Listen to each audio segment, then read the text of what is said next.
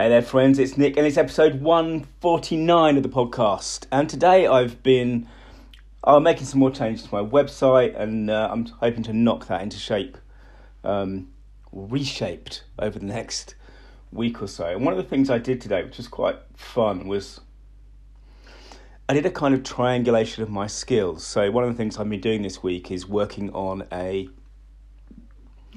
really high level bit of um, copy essentially a uh, a brochure, I suppose, or a sales letter almost for a a really high end kind of executive level um, education program. That's what I'll say about that at the moment. But um, to to do that job and do it right, I needed I needed some core skills, right? So I didn't, you know, it's about more than just writing. So, and obviously with copywriting, you've got, I've talked about the kind of the meta skill I've got, I think, which is structuring information, but you've also got the psychology of it and the fluency and the testing and what have you. But that's no good on its own, or at least it's it's kind of fragile on its own because the other thing I really needed for this job was an understanding of business.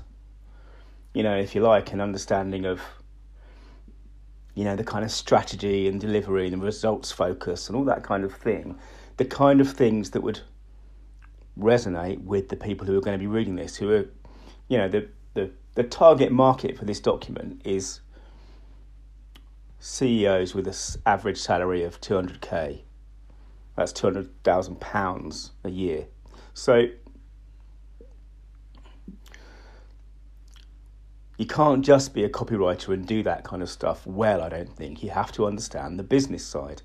And of course, the third thing, um, you know, if I'm if I I've made a kind of a Venn diagram essentially of my three core skills that come together and make me unusual, uh, which are, as I said, the copywriting, obviously, the business side, that kind of nous, the twenty years experience of actually running a company and growing a company, and then finally selling a company.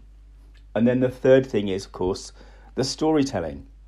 Now, writing the novels has given me a a real kind of boot camp, two or three years of of all of the stuff that goes into writing engaging stories. And again, you know, with this document, you've got the two stories I've talked about a lot on this podcast. You've got the front story, which is essentially the offer, and the backstory, which is the kind of credibility piece. And um,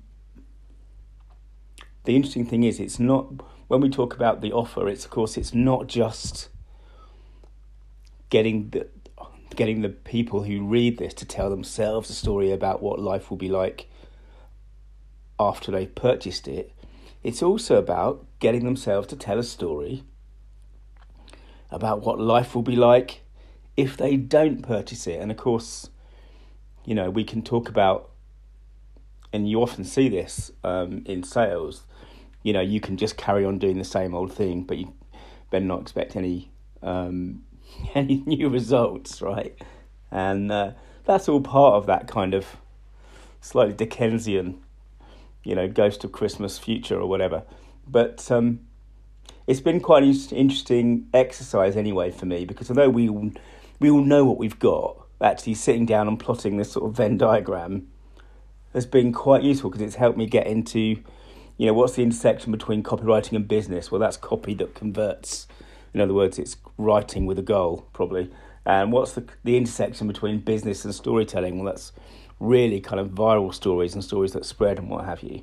And um, just been interesting ex- excuse me, interesting exercise. And I know that I talked the other day about that ten thousand foot plan, and in a way, this is sort of thematic version of that kind of idea. So, here's my question for you: If you if you're trying to create a unique offer for yourself, in a sense that you know your your your USP is it the intersection of those of the three core talents that you have and I'm saying for me talents and experience comes down to copywriting business and storytelling and you know I sit in the center of those three three sort of circles but what about you where do you sit and can it help you define your offer to your clients.